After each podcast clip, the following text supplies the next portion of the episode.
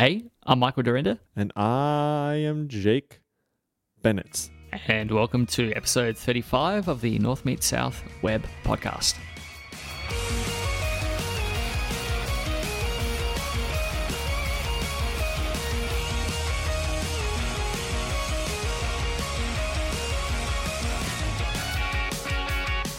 Crispy. And I'm recording. Hey, man. How's Good it day. going? All right, yourself? Got some uh, Doing well. hay fever kicking my ass, Oh, Itchy not eyes, the dreaded hay fever again. itchy throat. Yeah, Every year. every year. Every year. Poor Michael. This is the trade off. I don't have, it, it's not cold, but I have hay fever. Yeah. It's, Thankfully, uh, it only see, lasts getting- like six or seven weeks, just at the beginning of, of spring, and then it seems to go away towards the the later part of it, and mostly stays away during summer, which is nice. That's still a heck of a time, though, man. Six or seven weeks is like itchy eyes, runny Yeah. nose, that sort of stuff. Yeah, I've got some antihistamines that I usually take for it, but um, I didn't. I went to bed a bit later last night, and by the time I went to bed, it was too late to, to take them. Otherwise, I just feel groggy all day. Yeah. Yeah. That's that's kind of a tough trade off. You know, it's like you got to decide based on the day what you're going to do. If you're going to stick with the hay fever symptoms or if you're going to go the groggy. Yeah. It's the worst Yeah. during the week when you're at work. If I forget to take it at night, or if I've got a late basketball game, it's the worst because I can't really take it before I go to basketball, and I can't take it when I come back because it's too late. So you just have to suck it up the next day. Yeah, no thanks, man. No thanks. I'm hoping to avoid the flu this year. Who man, got it last year. Something terrible. Knock Yeah. on wood here. Knock Nasty. on wood, man. I managed. I managed to avoid it this year. Good deal. I heard that if you drink lots of grape juice, that that does something for you. Uh, Yeah, So- I bought myself a uh, like a bottle of horseradish and garlic tablets, which is basically what they put in Mm. cold and flu tablets. And Really? just one a day. Horse- Yeah, huh. one a day. Some and vitamin garlic. C. Okay. Kept it away. My wife caught it twice, I think, Oh my gosh. uh, and I just powered through. I usually I usually get some kind of cold-like symptoms at the change of seasons, especially when you go into summer. And that, that first night, it's like driving home from basketball with the windows down and you've got a wet head because you've just been running around. And then the next day it hits me. So I have to be Yep. careful not to do that this year. I Have to be extra vigilant. Okay, enough about our old man sicknesses here. Next thing you know, we're going to start talking about you know our body aches and then how we can't sleep at night and how we need a different mattress. And I have no went to the problem sleeping, but I went for a run yesterday. Uh, it was probably about two and a, this the first run that I've gone on since since I was in New York, actually. And uh, yeah, I made two and a half kilometers, and then I got home. We went shopping yesterday, and then sat on the couch playing NBA most of the afternoon. And when I went to bed last night, I could already feel that today was going to be a sore day. Yeah, I wish I could say that I've been exercising at all, but I have not. The most exercise that I get these days is throwing the football around with Graham, which is pretty awesome. He's uh my little kid, my little man, my little six year old. He's throwing Mhm. football and wants to do all sorts of fun stuff these days. So he's old enough to do it now and we can do some of that stuff. It's pretty fun. Pretty cool. What were you saying the other day? You were you had some whole 30 breakfast and then you went to a bake sale? Is that some diet thing you're trying or what? Oh gosh. Have you ever heard of Whole 30? You know No. what Whole 30 is? Not at all. Okay. It's just like have you ever heard of paleo? Yeah, yeah. Okay, it's kind of like paleo. It's Okay. like no grains, no sugars, no nothing, whatever. So it's like no legumes, which is like any sort of yeah. bean or Nuts, any sort of like almonds, yeah. yeah, any sort of that stuff. So um yeah, so it's been interesting. So it's a lot of meat and I'm cool with that, but like Yeah. the whole 30 thing was up. We did it for 30 days. You do it for 30 days. That's whole 30, right? Yeah. And so the 30 days was up, and I just like demolished this bake sale. they had this bake sale fundraiser thing at work, and one of my, my buddy, I was like, "Dang it, I don't have any cash." And he was like, "I do. I got a 20. Just like they're 50 cents a piece. Take whatever you want." So I took like a piece of peanut butter cake. I took like a cookie. I took uh like oh some lemon like some lemon bars, some pumpkin bread, some I mean just ridiculous. And then and then one, another guy had a birthday party that day, and I ate a piece of chocolate cake too. It was course just it was horrible. Yeah. It was horrible, you know. But hey, whatever. I I'm feeling good now. So I find it harder, especially at this new job. Everyone tends to eat takeout a lot during you know Yeah. lunch breaks and stuff, and it's really hard to just stick to eating my own whatever I've brought from from home that day. On on Friday, the boss and all all of the C suite were in because they had paperwork to sign for the um, the acquisition, so they were all signing that. And the CEO goes, "Oh, have you got lunch?" I said, "Yeah, yeah, yeah." He goes, "So we're getting burgers from this place," and I swear this place has the best burgers I've had in Adelaide. And I, he's like, "My shout." I said, "Okay, well, I'm not one to turn down on, tell a, me, tell me what you just burger." said. My shout. Did you say my shout? my shout, my shout.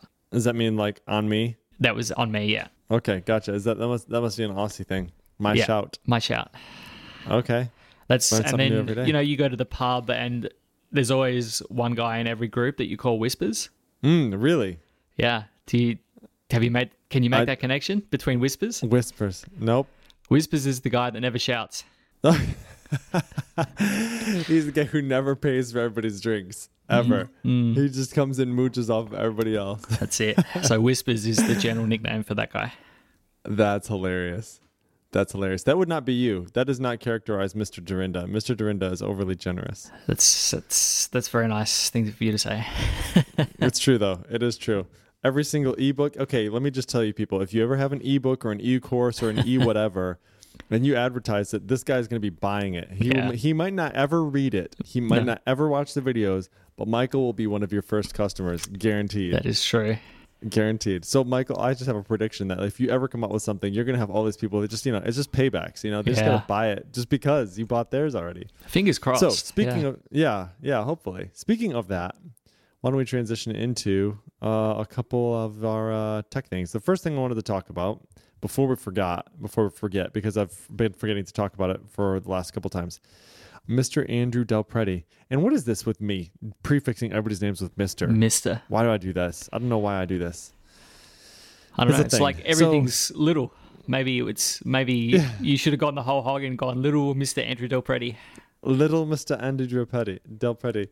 Uh, yeah. So uh, Andrew has got a course out there on JavaScript promises. And it's at, I think, 5minutedev.com. I'm going to double check that real Yeah, quick. five min dev f i v e m i n d e v dot com. Which this is kind of like his new thing, the wildly educative natured counterpart of Andrew Del Prete.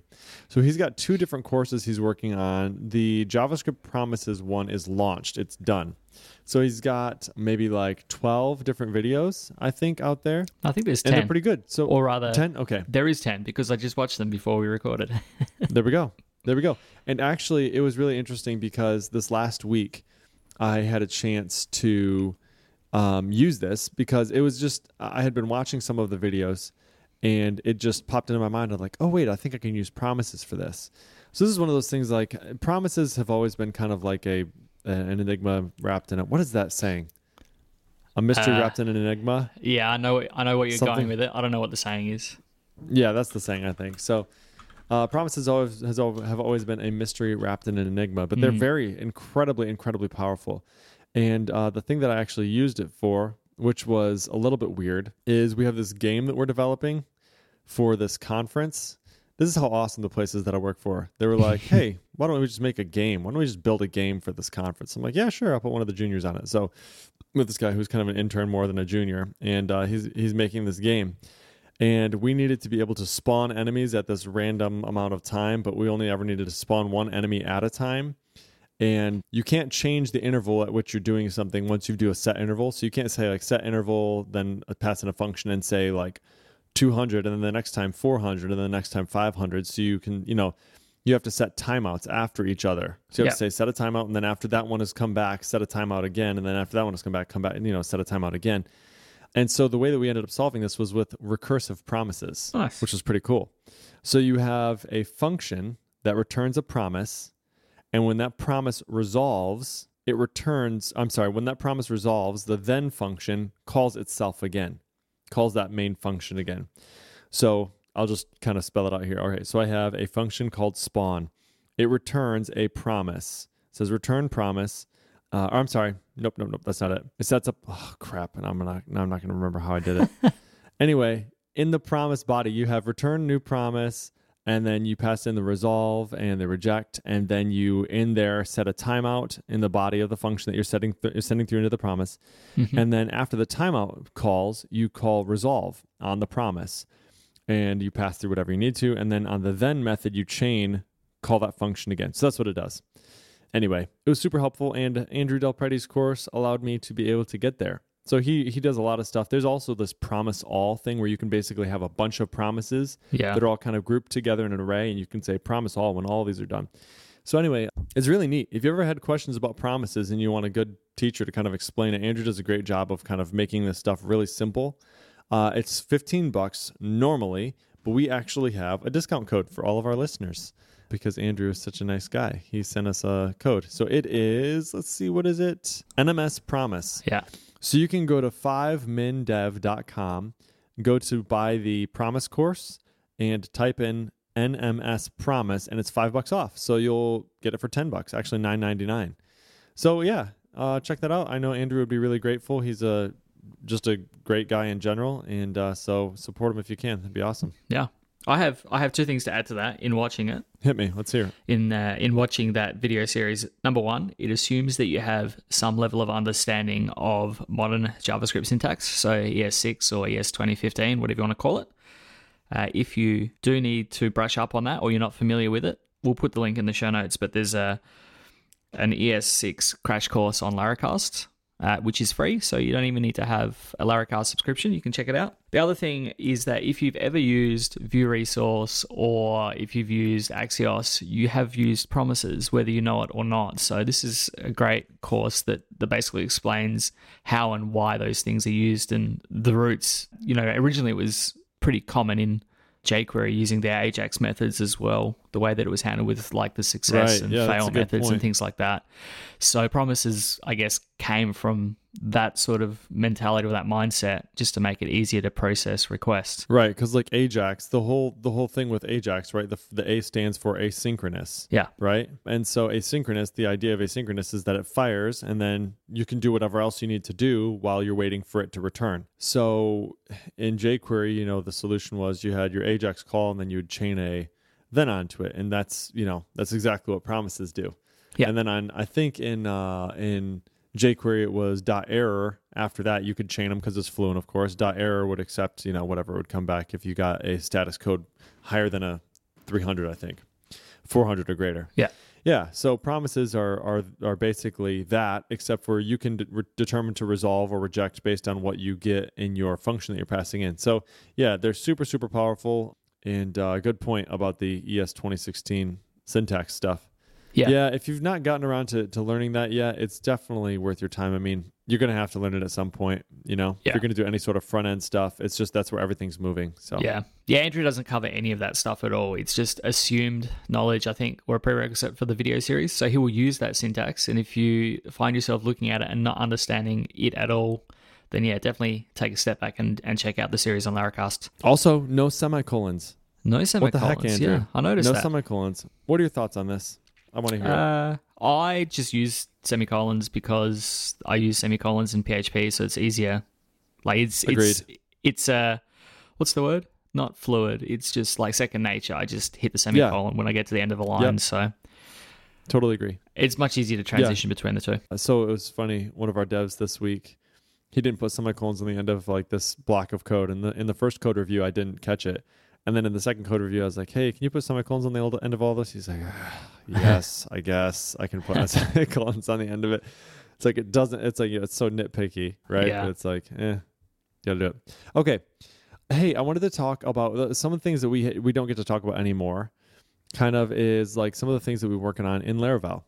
So I've got two little things that I wanted to talk about uh, that are things that I've been doing in Laravel this last week, and then throw it to you to see if you've got any of those as well. Sure, Scott, let's do it.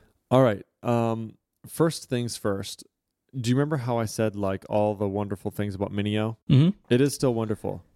Bad news. Bad Uh-oh. news. On the Windows file system, if you have a symlink, you can read, you can delete, but you cannot move or copy Ugh, into that folder or write into that folder at all. there's always something. which is hugely limiting. It's like, are you kidding me? So we're working around it, but that's that's kind of a pain. I wonder if that's a limitation of Minio or if it's a limitation of Windows or if it's just a limitation of how symlinks work. It's the way that it the way that it is is like Minio has no plans to support it. There's been people who have brought it up, and essentially what what Minio thinks it is is it thinks that it's a multi-disk environment or a multi-file system environment, and it before it moves or copies something, it writes it into a temp directory and then moves it after the fact, and it will not move across file systems. Okay.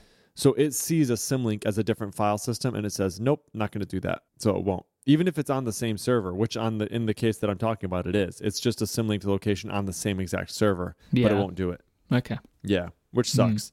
Because, you know, the naming conventions that you have to use for Minio, it's not terrible. It's just like some, you know, what we're basically doing is we're trying to throw Minio on top of a legacy file structure. And so it doesn't work really, it doesn't play nicely. And so we're symlinking these folders so that all of the processes that are in place that currently use the, that folder structure don't have to change. And we can just kind of, you know, layer something on top of it. But by using symlinks, you basically remove your ability to write. So we're working on it. We're working on it. You'll figure it out. Yeah, we'll figure it out. If you find yourself using Minio locally uh, for testing stuff and you want to use AWS and you're live, one of the problems is that you cannot use the same file system config. So in your file system.php, you're going to have like if you have an S3 file system, you're going to have like user you know, like key, secret, region, SDK version or whatever, you know, API version. And the bucket. Um, yeah. and I think oh, and bucket, and I think that's it.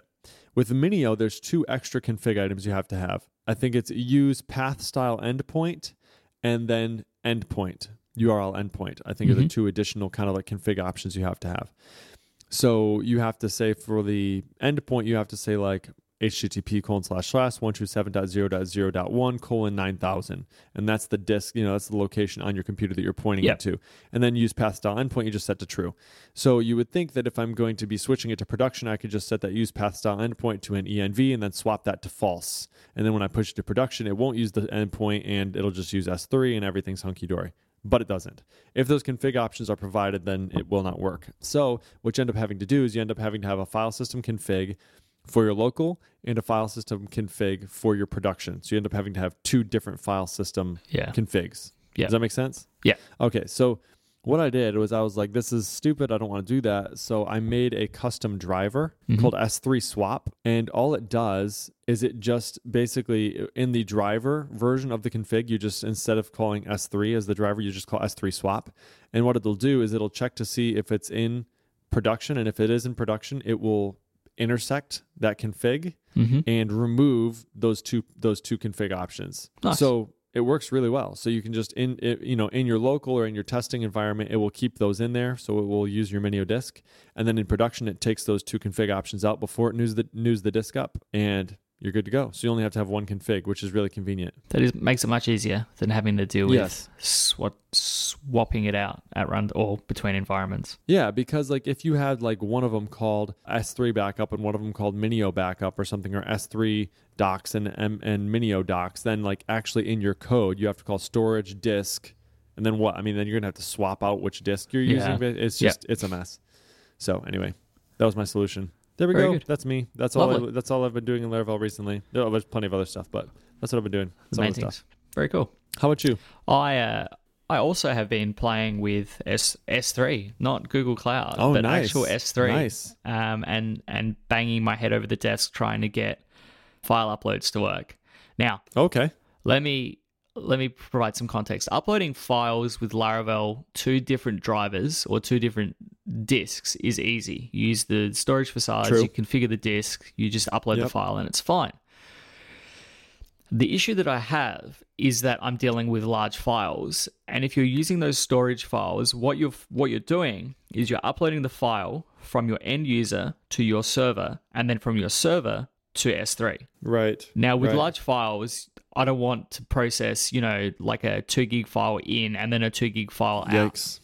What I want to do is basically just act as a proxy between myself or, you know, my user uploading a file and S3. Like stream it. Yeah. Yeah. So basically stream the file straight from the from the browser to S3.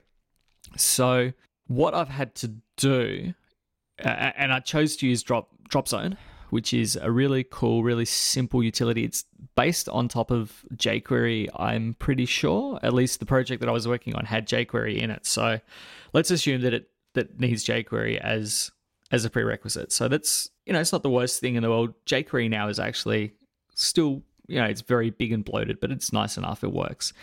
Um, yeah, yeah. They've stripped out a lot of the legacy support, right? So like yeah it doesn't it's like it doesn't support anything below IE 10 I think or something yeah. like that. So a lot of that cruft that was in there from like the old IE 7, 8, 9 days is, yeah. is out of there. So yeah. it's a lot lighter than it used to be anyway. It certainly is. And and it's been a while since I've used jQuery. Um, so all of the functions, like some of the we were talking about promises and stuff, a lot of those method names have changed. So it used to be uh, success and fail. It's the, the the names have changed to something else now. I don't remember off the top of my head what they were. But but that was not an issue. You know, Dropzone, you basically drop it in and it works for the most part. The issue that I have is because I'm uploading from the client directly to S3, is that you need to sign the requests for the files that are going from the browser to S3. Okay. So there's a whole bunch of stuff that you need to do in that request. Ah, I see you what you're saying. So you're saying that okay, okay. I'm sorry. I'm trying to get I'm trying to wrap my head around where you're how you're doing it. So you are actually just literally acting as a little proxy. So it's not like the credentials are hidden behind your server. Like it's not yeah. Yeah, so okay. I still have the AWS, you know, the the key and the secret and all of that kind of stuff, but you have to sign the request in order to be able to post to, you know, HTTP colon slash slash bucket name dot AP1 Sydney or whatever dot s3.amazon.com. Okay. So in the same way that you would sign a URL to a private resource to allow someone to access that file, you need to sign the sure. request to upload the file. Okay. But the issue I have is that I don't know what the file name is up front. Right. I also rewrite the file name. So we use like a random string for the file and then we put it in a location, uh, you know, in a faux directory on S3. So it goes into slash users slash media or slash users slash avatar or whatever. So I was up probably much too late working on this last Sunday night. I was up to about midnight, 1 a.m. And you know, it was so close, and I was just getting these errors that the the key at uh, the you know the payload didn't match, and it wasn't you know the key that I had generated or the signature that I had generated didn't match what uh, S3 generated for the request that was coming in, and so it all just blew up. And as with all of these things, when I looked at it the next day, it took me about five minutes to realize uh, what the fix was. So I I'm I think I'm to talk about it at our, our meetup this month on Thursday. But I will probably put a blog post out about doing it because it's it's tricky to find anything. A lot of the examples are in other languages or they're uh, examples that are from years ago. They don't really help. But I guess the crux of it is that in your form, basically you can pre-sign the upload and just say that this signature will last for one hour or two hours, you know, sure. dealing with large yeah, files, yeah. you know, to make sure that users have enough time to upload the file. But the issue that I came down to was when signing the request, HMAC, the, the hash HMAC function in PHP will by default give you a string signature, whereas Amazon is ex- is expecting there to be raw, like raw binary. So okay. there's just like literally a Boolean flag that you pass as as one of the parameters, the last parameter, that defaults to false. All I had to do was change it to true, and everything else that oh, I gosh. had done before that was was fine. So, so yeah, yeah, go on. Yeah, so the form that you actually have on your page that you're using for Drop Zone that has a like post URL that yeah. that goes yep. directly to your S3 bucket. That is correct. Yeah. Interesting. I had never thought about doing that. That is an interesting approach. Count yourself lucky. well, because um, I think we're doing something similar to this, but we're using like we're not using disk like storage disk whatever. We're using uh, the SDK for Amazon multi-part uploads. Okay. Yeah. So you with a multi-part upload, you can upload uh, objects up to five gigs in size. Mm-hmm. But they're still passing through your server. Because I'm sorry. With a put object operation, you can use five gigabytes. With a multi part, you can do five terabytes in size. Right.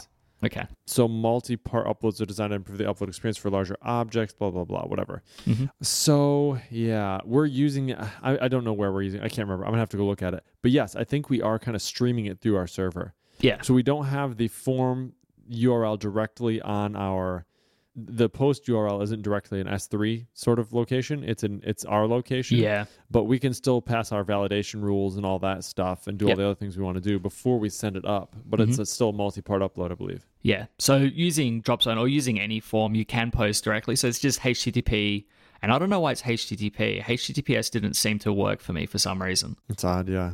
which is which is weird. But yeah, you just post a HTTP colon slash slash bucket dot s3 dash region dot amazonaws.com and then you pass in some hidden input fields. So you, you use your public AWS access key. You provide a hidden ACL, a hidden policy which you generate, which basically specifies, you know, that a user can't upload uh, a video file or that they can only Oh, okay. upload an MP3 yeah, file. interesting. That's a policy that you define? Yeah, it's a On a- policy on document, S3? Okay. um, which is just a JSON string. That's interesting though. So that is kind of like your validation then. Your policy that you define on, on Yeah. AWS is Yeah. like your okay.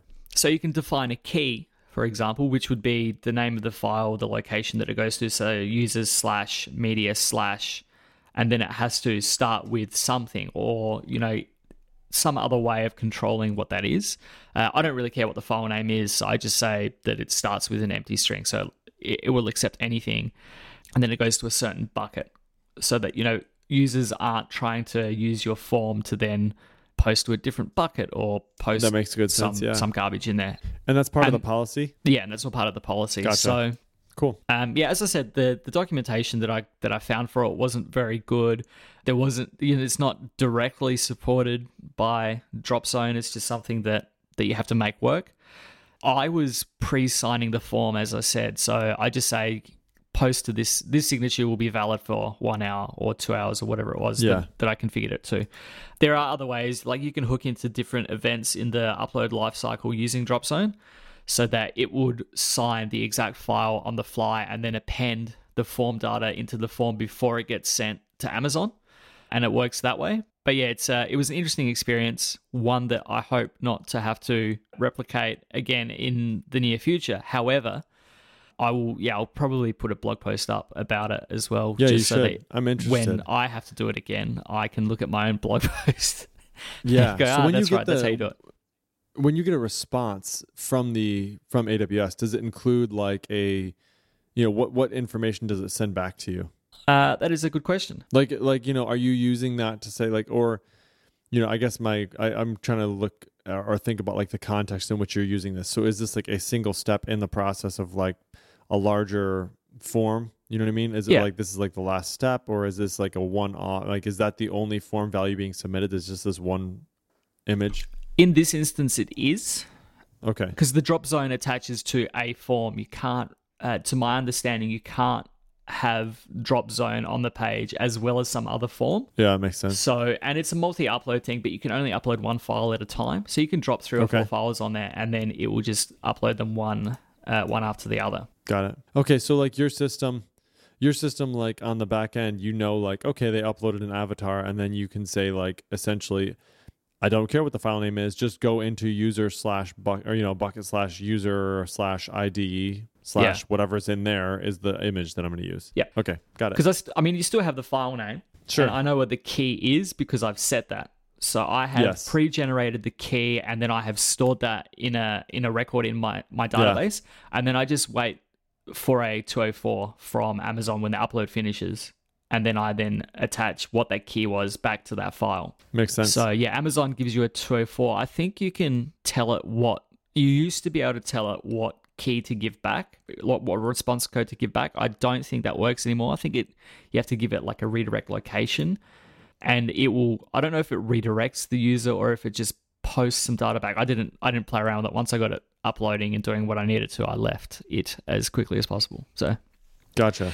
one Gotcha. caveat that I did come across, and this is an issue that I have come across on a few occasions in the past, is that PHP's version of the ISO 8601 date format is not actually ISO 8601 compatible, and it it's noted in the documents for whatever reason. I don't know why. So once once I had the signing of the document of the policy document and the signature all correct, I would actually get back useful information from Amazon's API saying this key was invalid, or you can only you can only pass one version of key and it has to be the last thing in the form, or you know your your date format was invalid. So yeah, I had to manually specify, you know, YMD T G I S Z because apparently what what PHP uses is is invalid. But um, yeah, I will I will aim to write a post about that this week. Yeah, awesome. Hopefully, save some other people some pain, right? Myself included in that. Yeah.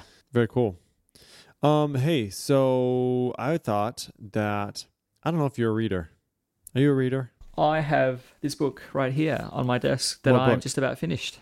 You see Rework. Ooh, Rework. yes, Yeah. I do. This is by the dudes at Basecamp, right? Yeah, Jason Fried and David Heinemeier Hansson. So I'm Okay. on the last. I'm going to put you on the spot here. All right, Yeah. two things, two things that you've picked up from this book that you feel like were very helpful or enlightening or something you hadn't thought about before. Um, gee, helpful. One thing that I found helpful, but certainly something I've thought about before. There's a there's a section in there that talks about saying no and hmm. like not not basically not saying yes to every single request that comes in, but listening to your users, listening to your customers, listening to the pain points because you don't have to remember the things that that your customers will keep telling you about basically. But if someone comes, you know, if one person comes to you with a request, that's one person. You don't have to write it down. You don't have to remember it. Because if you hear that request a second time or a third time or a fourth time, you'll know that Yeah, that request has come multiple times. So that was that was one thing. There was and this is the annoying thing about having the the hardcover version of this book is that I can't highlight and remember things as easily as I'd like. I was talking to someone about this. I think it was my wife maybe. I think my short-term memory is a bit shot and like I can read something and forget it an hour later. But there's a lot of good stuff in here. Uh, I don't remember the specifics of it, but there's a lot of good stuff in here about hiring, you know, when to hire. You know, there's a whole chapter on it. So I'm probably going to have to reread the book maybe two or three times so the information sticks. Yeah. But the first time through, I was sort of just reading it so the information went into my head. But the next time I read through it, I might sit with my iPad and take some notes as well. Yeah. They say, I, I was talking to a guy the other day, uh, you know, it's actually the CEO of our company. He said, the only thing that'll be different about you in five years is the people you met and the books you read. Mhm. And I don't know if I completely 100% agree with all of that, but it is interesting. Like, even these books, like, even if you don't like have, like, hey, I highlighted this one particular thing and this, and you know, whatever, you are what you think about kind of thing, you know? So, like, as you read these books, they do just kind of enter your mind and, like, just kind of shape the way you think, even if it's not Yeah. a specific point that you picked up that said like oh this one thing it's just they're in your head now you know what i mean and it'll just you know even in just subtle ways kind of shift Yeah. the way that you think about certain problems or about certain things Yeah, there are certainly things in there that I have read and I've gone, I've heard that before, and that feels like something that I'm already doing. mm-hmm. Or, you know, things that kind of validate my own thought processes, whether Sure. or not whether or not these are thought processes that I've got because of the people that I associate with. You know, that a lot of the Laravel community sort of leans on DHH and some of his thought processes, and that stuff kind of filters through. So I don't know necessarily that they're original thoughts of mine, but there's certainly thoughts and ideas that I that I have come across previously. yeah yeah uh, i have been reading a book called seven habits of highly effective people maybe you've heard about it Uh, I heard you talk about it. Really? I this so this is a pretty popular book apparently. It's been out for a long time and it's very well read by a lot of people who are far smarter than I am. It's a thick book. It's a thick book, small print. It's a slog to get through. You know what I mean? Like it's Yeah. actually pretty well written, but it's just like it's a lot of content. But man, it is really really good. Man, I'm trying to think of like so there's there's these, you know, obviously there's like these seven habits, right? And the first Yeah. three, I think, the first three deal with like personal victory. It's like a, kind of about develop, developing like your character as like the base of all the things that you do, right? Like so Mhm. if you can't experience like personal victory in these things, like if you haven't disciplined yourself to experience personal victory, you know, whether it's in oh man, I'm gonna forget all the things now because it's 12:30 and my brain is like shot. but that's the base and then from there it works into like public victory so like these are the three other habits that you can practice that kind of will help you win public victory one of the things that's been really good for me uh, one of the habits is first seek to understand then to be understood so like Mhm. this idea of like listening empathetically Yeah. really listening through the mind of like the speaker and attempting with your best effort to understand what they are saying before you inject yourself into that situation, right? Yeah. Like they talk about this idea of psychological air, even. So, like when you're suffocating, nothing else matters except the fact that you can get air. Once once you can, you know, once you can breathe, then every then that becomes less important, and you don't even think about it, right? You're free to do other things. But if you are suffocating, the only thing you care about is air. They talk about like one of the basic human needs is for people to feel understood and like validated, right? And so they by, they say by like allowing somebody to speak to you and you know validating their point, or maybe not validating, but like understanding their point and them feeling understood, right?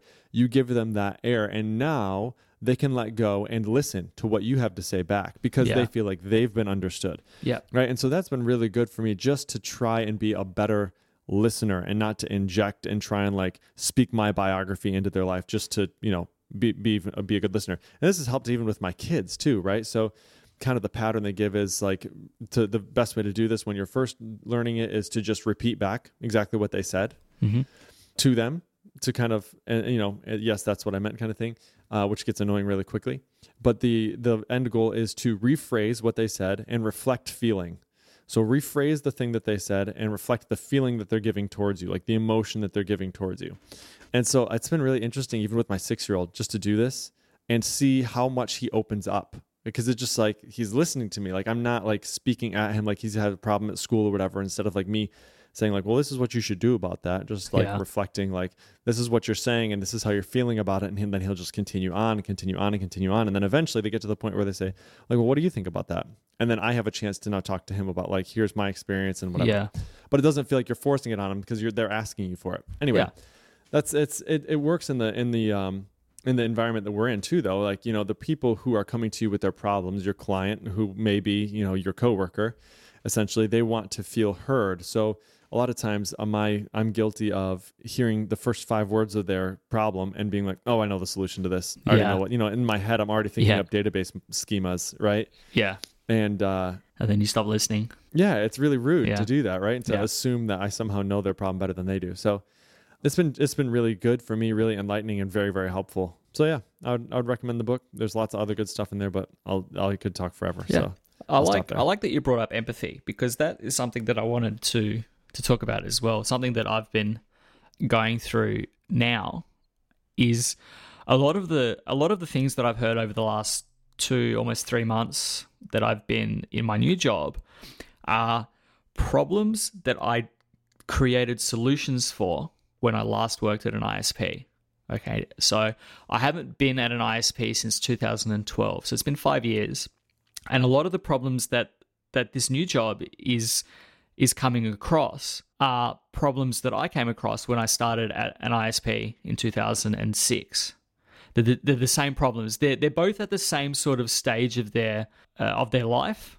You know, they've both been around about ten years when I when I came into there, and they're both hitting the same pain points.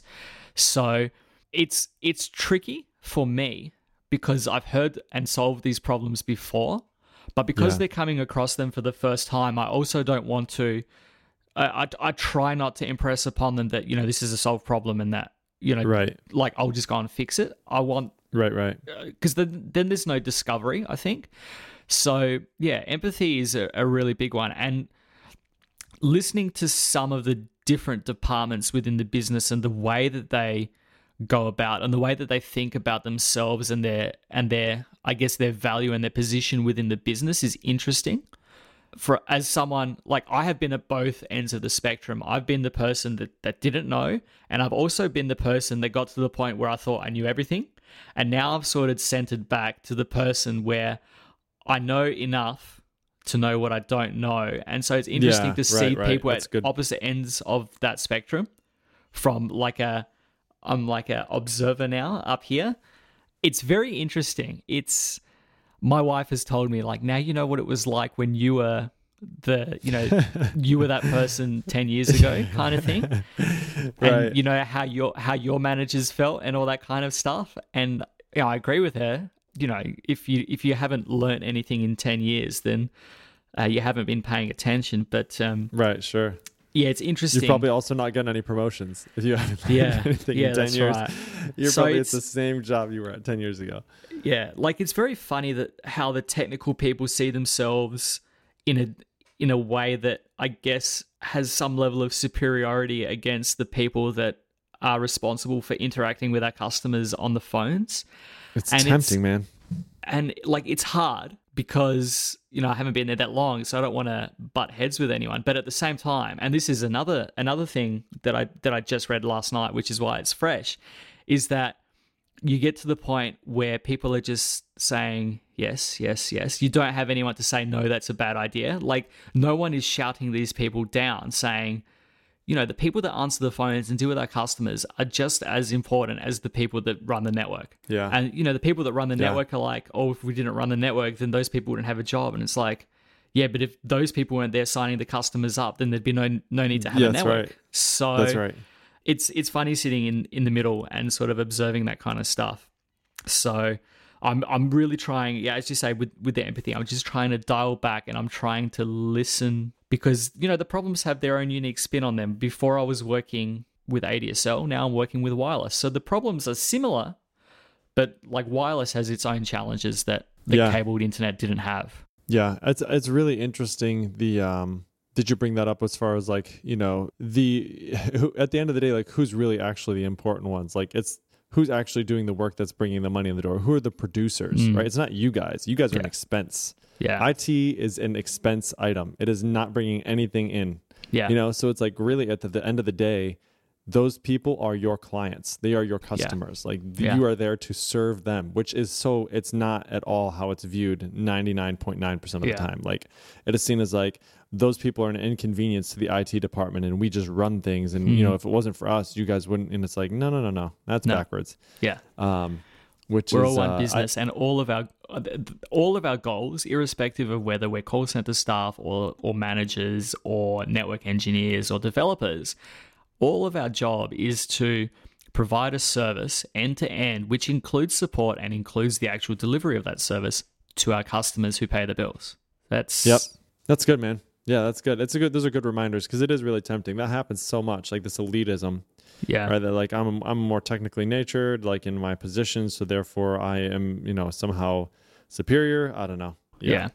and and the mentality the mentality is just interesting It's toxic though. And that that any anytime that happens, yeah, it's you know you're years away from a really unhealthy culture. Yeah. it's just uh, when that's when it's a us versus them mentality. It's just there's nowhere there's nowhere to go. It's never going to end up in like a positive culture at a Mm. at a business. So Yeah. Anyway, let's see here. Oh, one last thing. Well, I say one last thing. We we you know, well, I'm sure we'll come up with something else. Uh, one thing to check out that I've been using recently. It's called the Ivy Lee method what was that again sorry the Ivy Lee method, sort of like Okay. Ivy League, but it's Yep. Ivy Lee, L E E.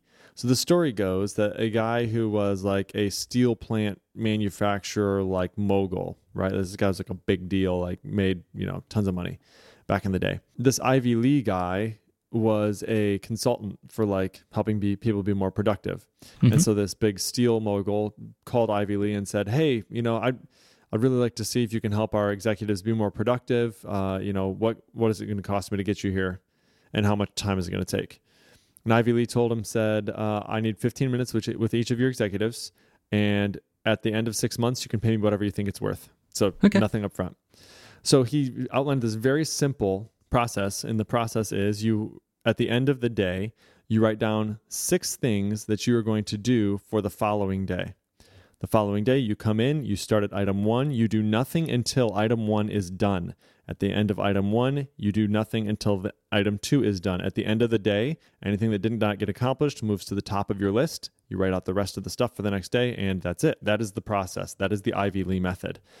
And at the end of six months, they had been so much more productive that he wrote him a check for like half a million dollars, pretty much in today's money, is what it yeah was. wow And so this uh, this idea is just that you know there's a couple things behind it. It's like number one, simplic- simplicity for the win, right?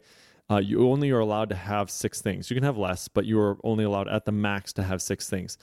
One of the things it does by having it done the day before is it allows you to prioritize without like you know without having urgent matters at hand like immediately right? So like you can really take the time to think about what is actually important that needs to be accomplished tomorrow. Mm-hmm. and if somebody comes in with an emergency the following day like if it's an actual emergency fine. If it's not then it goes to the next day right? You write it down for your list they can move on to the next Yeah. day. It removes the friction of getting started. So how many times do you come into work in the morning you're like oh, what am i going to get started on right? Like you have your list. Number one you do this. So as soon as you get in you already know what you're working on. There's no friction to getting started. You just do that. It forces you to single task. You can only do one thing at a time. So instead of bouncing around from thing to thing and getting to the end of the day and knowing you got a couple little things done on a lot of different stuff you actually accomplished one thing or two things or three things whatever. Anyway it's been really interesting to try. I've asked my other teammates to do the same thing. And at the end of the day i kind of say like hey give me your six things you're going to work on for tomorrow or sometimes i'll say hey what are the six things that you're waiting on me for like what are the things that i need to accomplish so that you can move on right so this is just kind of like a rephrasing of like some of the other things that are out there already but it's been really helpful if even if uh, just you know just want to give it a try i would suggest it Yeah. Well, I'll, I found a post on that, uh, so I'll. Yeah. I've just been reading through it, and unless you're looking at the exact same thing I am, you you know this pretty well. So I will link this up in the show notes as well. that was by heart can you imagine That's very good. that was by heart I i've told a couple people about it though so i've rehearsed it probably a few times so anyway that's that all right Uh, before we go, did you did you end up looking at Browser Shot? Spatie's browser shot. Browsershot. Uh, you know what? We are using it. Yes, we are. We are using it now. Good. Uh, it's beautiful. Let me actually. You know what? I'm going to pull up the code real quick. Okay, so let me look real quick at how this is being used. Yeah, it's literally like you say Browsershot, you know, double colon HTML. You pass in the HTML and save PDF. That's it. It's beautiful. It works nice. amazingly. So yeah, it works really well. The couple things that I've noticed is that it has a URL at the bottom of the page mm-hmm. specifying what page it was printed from, which is a little bit odd. You know what I mean? But that's exactly what you'd expect. Like if you're printing from Chrome, it tells you like Yeah. what the web address is, but it ends up being some I assume you'd be able to remove that. Remove yeah, the footer. maybe you probably can. There must be some config for it, but it also tells you what the page numbers are in the bottom right hand corner, which is actually good if you have like a multi-page sort of document. So in our situation, what we end up having is uh, this is one. We are capturing one document that will be a stream of a large number of documents that will get combined into one large PDF. So if you have a if you have a document that breaks over multiple pages and you have no page numbers, it's hard to tell where one document starts and another one, or one where one document ends and another one Yeah. starts. So they've actually, but the page numbers was a was a unintended or unknown consequence of switching to Browsershot but it's actually been helpful. So it's pretty cool. I would uh, definitely suggest it. You know, of course, just like everything else that Spatie makes, it's incredibly easy to set up, incredibly easy to install. It has uh, package auto discovery. So if you're using Laravel 5.5, uh, when you pull it in, it'll automatically push in those service providers and facades for you. So you don't have to do anything other than just say composer, install Spatie browser shot or whatever. And it'll pull it all in and ready to go right off. I mean, like in, you know, two minutes. So Very it's pretty cool. Yeah, I had a friend of mine say that he started playing around with it as well at uh, at his his job. He had some issues, I think, with Unicode characters or something. But Ah, okay. yeah, he on the back of hearing us talk about it, he went and rolled it out. I have the issue of using FPDF, and not only that, but I discovered that we have two distinct versions. Well, I didn't discover; I knew that we have two distinct versions of the same PDF generation for our invoices. One is in our internal CRM, and one is in our members portal. And I discovered this week that there was a bit of drift in the the two API? how the, how the two output. Well, not the API, but just how the two look. Okay. So some colors had changed, the the formatting of of amounts had changed, and things like that. So need to figure out like that. That's probably one thing that we really need to extract into some kind of PDF generating microservice that just gives you a URL to stream back to the user or something. Yeah. It just feels so much lighter. I don't know why. It feels so light and nice knowing that it's like a Chrome headless browser. I just feel like I have the reliability of Chrome behind it and I've always Yeah. had great experiences with the Chrome and so it just it feels solid. Like it feels reliable. I know I can look at it in the browser and know exactly what's going to come out of it. So I don't know. You know, a lot of this developer stuff that we have is so much of so much of it's sort of based on feeling, right? Like your tests are Yeah. about like what makes you feel like your code base is reliable. You don't need 100% Mhm. coverage all the time, right? It's like what how do you feel about it? Or like, you know, you're looking at a piece of code and like how do I feel about this code? Does this read well? Do I feel good about it, right? So it's the same sort of thing like browser shot. I just I feel good about it. Like I feel Yeah. it's solid. It's made by Spassy. They're using it. It's backed by Chrome. I'm like, okay, this feels good. So Yeah. I never really felt that way with the other PDF generators I was using. I always felt like they were sort of hacky and like I just was like always unsure. Like even though they worked, they always have worked. It's just always felt like ugh, like that's so icky. Yeah. I just not, Yeah. I'm not I'm not confident in it. So Yeah. Speaking of Chrome, just quickly before we, we do sign off, I I found that my Dusk tests don't work very well on my MacBook. I'm not Hmm. using the headless version yet, so the, the screen dimensions Okay. were incorrect. So it, it hadn't actually scrolled down to where a button was on the page, so all of my tests just failed. Yep. Yep. Uh, which was interesting. I've had that happen too. Yeah. Yeah, that's that is interesting. Yeah, so like um, one, my one of my developers wrote the Dusk tests that we used on a Thunderbolt 27 inch monitor, Yeah. and then you'd go to write it, you'd go to run them on your MacBook, and they'd all fail. Yeah. I weird. um, I did do some. It used to work. I think it works in the in newer, like later versions of Dusk, where it will actually scroll to where that that Oh, thing okay. is. I Sure. ended up writing like a little script to scroll to where that button was before trying to click on it. Uh, That's the other convenient. Thing, yeah, the, I, and that was mostly because the first issue I had was that Laravel debug bar would pop up on top of where the button Oh, was, and so then it complained that it couldn't click on the button. So Yeah. little nitpicks, but hey, we're we are like so far into the future with this stuff Oh, now than where Yeah. we were with Selenium, you know, five, ten years ago. I just had to look at the legacy code base that was using Selenium for some tests, and I was like, nope. I just I like marked them as skipped. I was like, actually, I think in my PHPUnit, I just said like, don't even run these. Like, just skip them. Like, they're not even. Uh, don't Yeah. worry about it. All right, man. I All think right, it's a wrap. that is All right, what's the tattoo on your arm? I gotta know. that is. Haven't you seen this before? This is my. I don't know if I uh, have. It's Elvish. It's uh, Elvish, My ooh. my wedding date in in Elvish. Nice. You Yeah, guys so are so my- romantic. My wife and I have uh, matching tattoos. Hers is on her ribs. Nice. I am tattooless. You'll I do there. not have any tattoos. Yeah. No, I was very resistant. My wife has two or three like small ones around the place. Uh huh. and I, I never really wanted to, but I figured wedding date was pretty important. I said I'll add to it when we have kids. We'll put kids' birth dates on there as well. That's Elvish. super cool. Yeah. Yeah, that's super cool. I, I love I, I mean I think it looks really good on some people. Like my Mm. one buddy who I grew up with who we were best friends growing up, he's got like sleeves and they look Yeah. super awesome. Super Yeah. jealous. Yeah, my brother's got a I whole bunch ever- of I don't think I could ever pull that off. But uh it looks awesome if Yeah. you do it upright. Very cool. All right. Shout out Kyle Harmer. All right, guys. Thank and, and and girls. I do that sometimes. I always try and catch, correct myself and catch myself, but it is twelve fifty one. So you'll have to give me some grace. Thank you, everybody, so much for listening. What episode are we on? 35.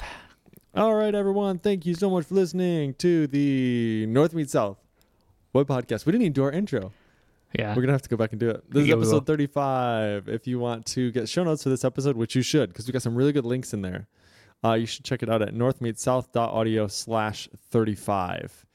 If you liked the show, feel free to rate us up on your podcatcher of choice. Five stars is the best. Four stars is mm, not quite as good. Three stars, don't bother. If you get three stars or lower, just talk to us. Just message us. Yeah. You know what? We said this on the last show, and nobody nobody took us up on it. I said like, if you want a shout out, just message us. We will give you a shout out. You have to give us some feedback though too, and give us a five star rating, and we will totally do it. uh, so do that. That would be awesome. And then uh, if you have any questions or comments for future episodes, feel free to hit us up on our personal Twitter accounts. You can find us on the interwebs. We will be there. Yes, indeed. Alrighty, I think that's good. We're gonna have to go back here. Let's, we're we're gonna have to record our intro. All right. Let's do it. All right, man. Hey, I'm Michael Dyrynda, And I am Jake Bennett. And welcome to episode 35 of the North Meet South Web Podcast. There you go, folks. Live on the air for you. Got it at the beginning and at the end. We'll just leave that in there. Yeah, we may as well. All right. right. Thanks, everyone. Have a wonderful week. We will see you in a couple weeks. See y'all. Bye. Bye.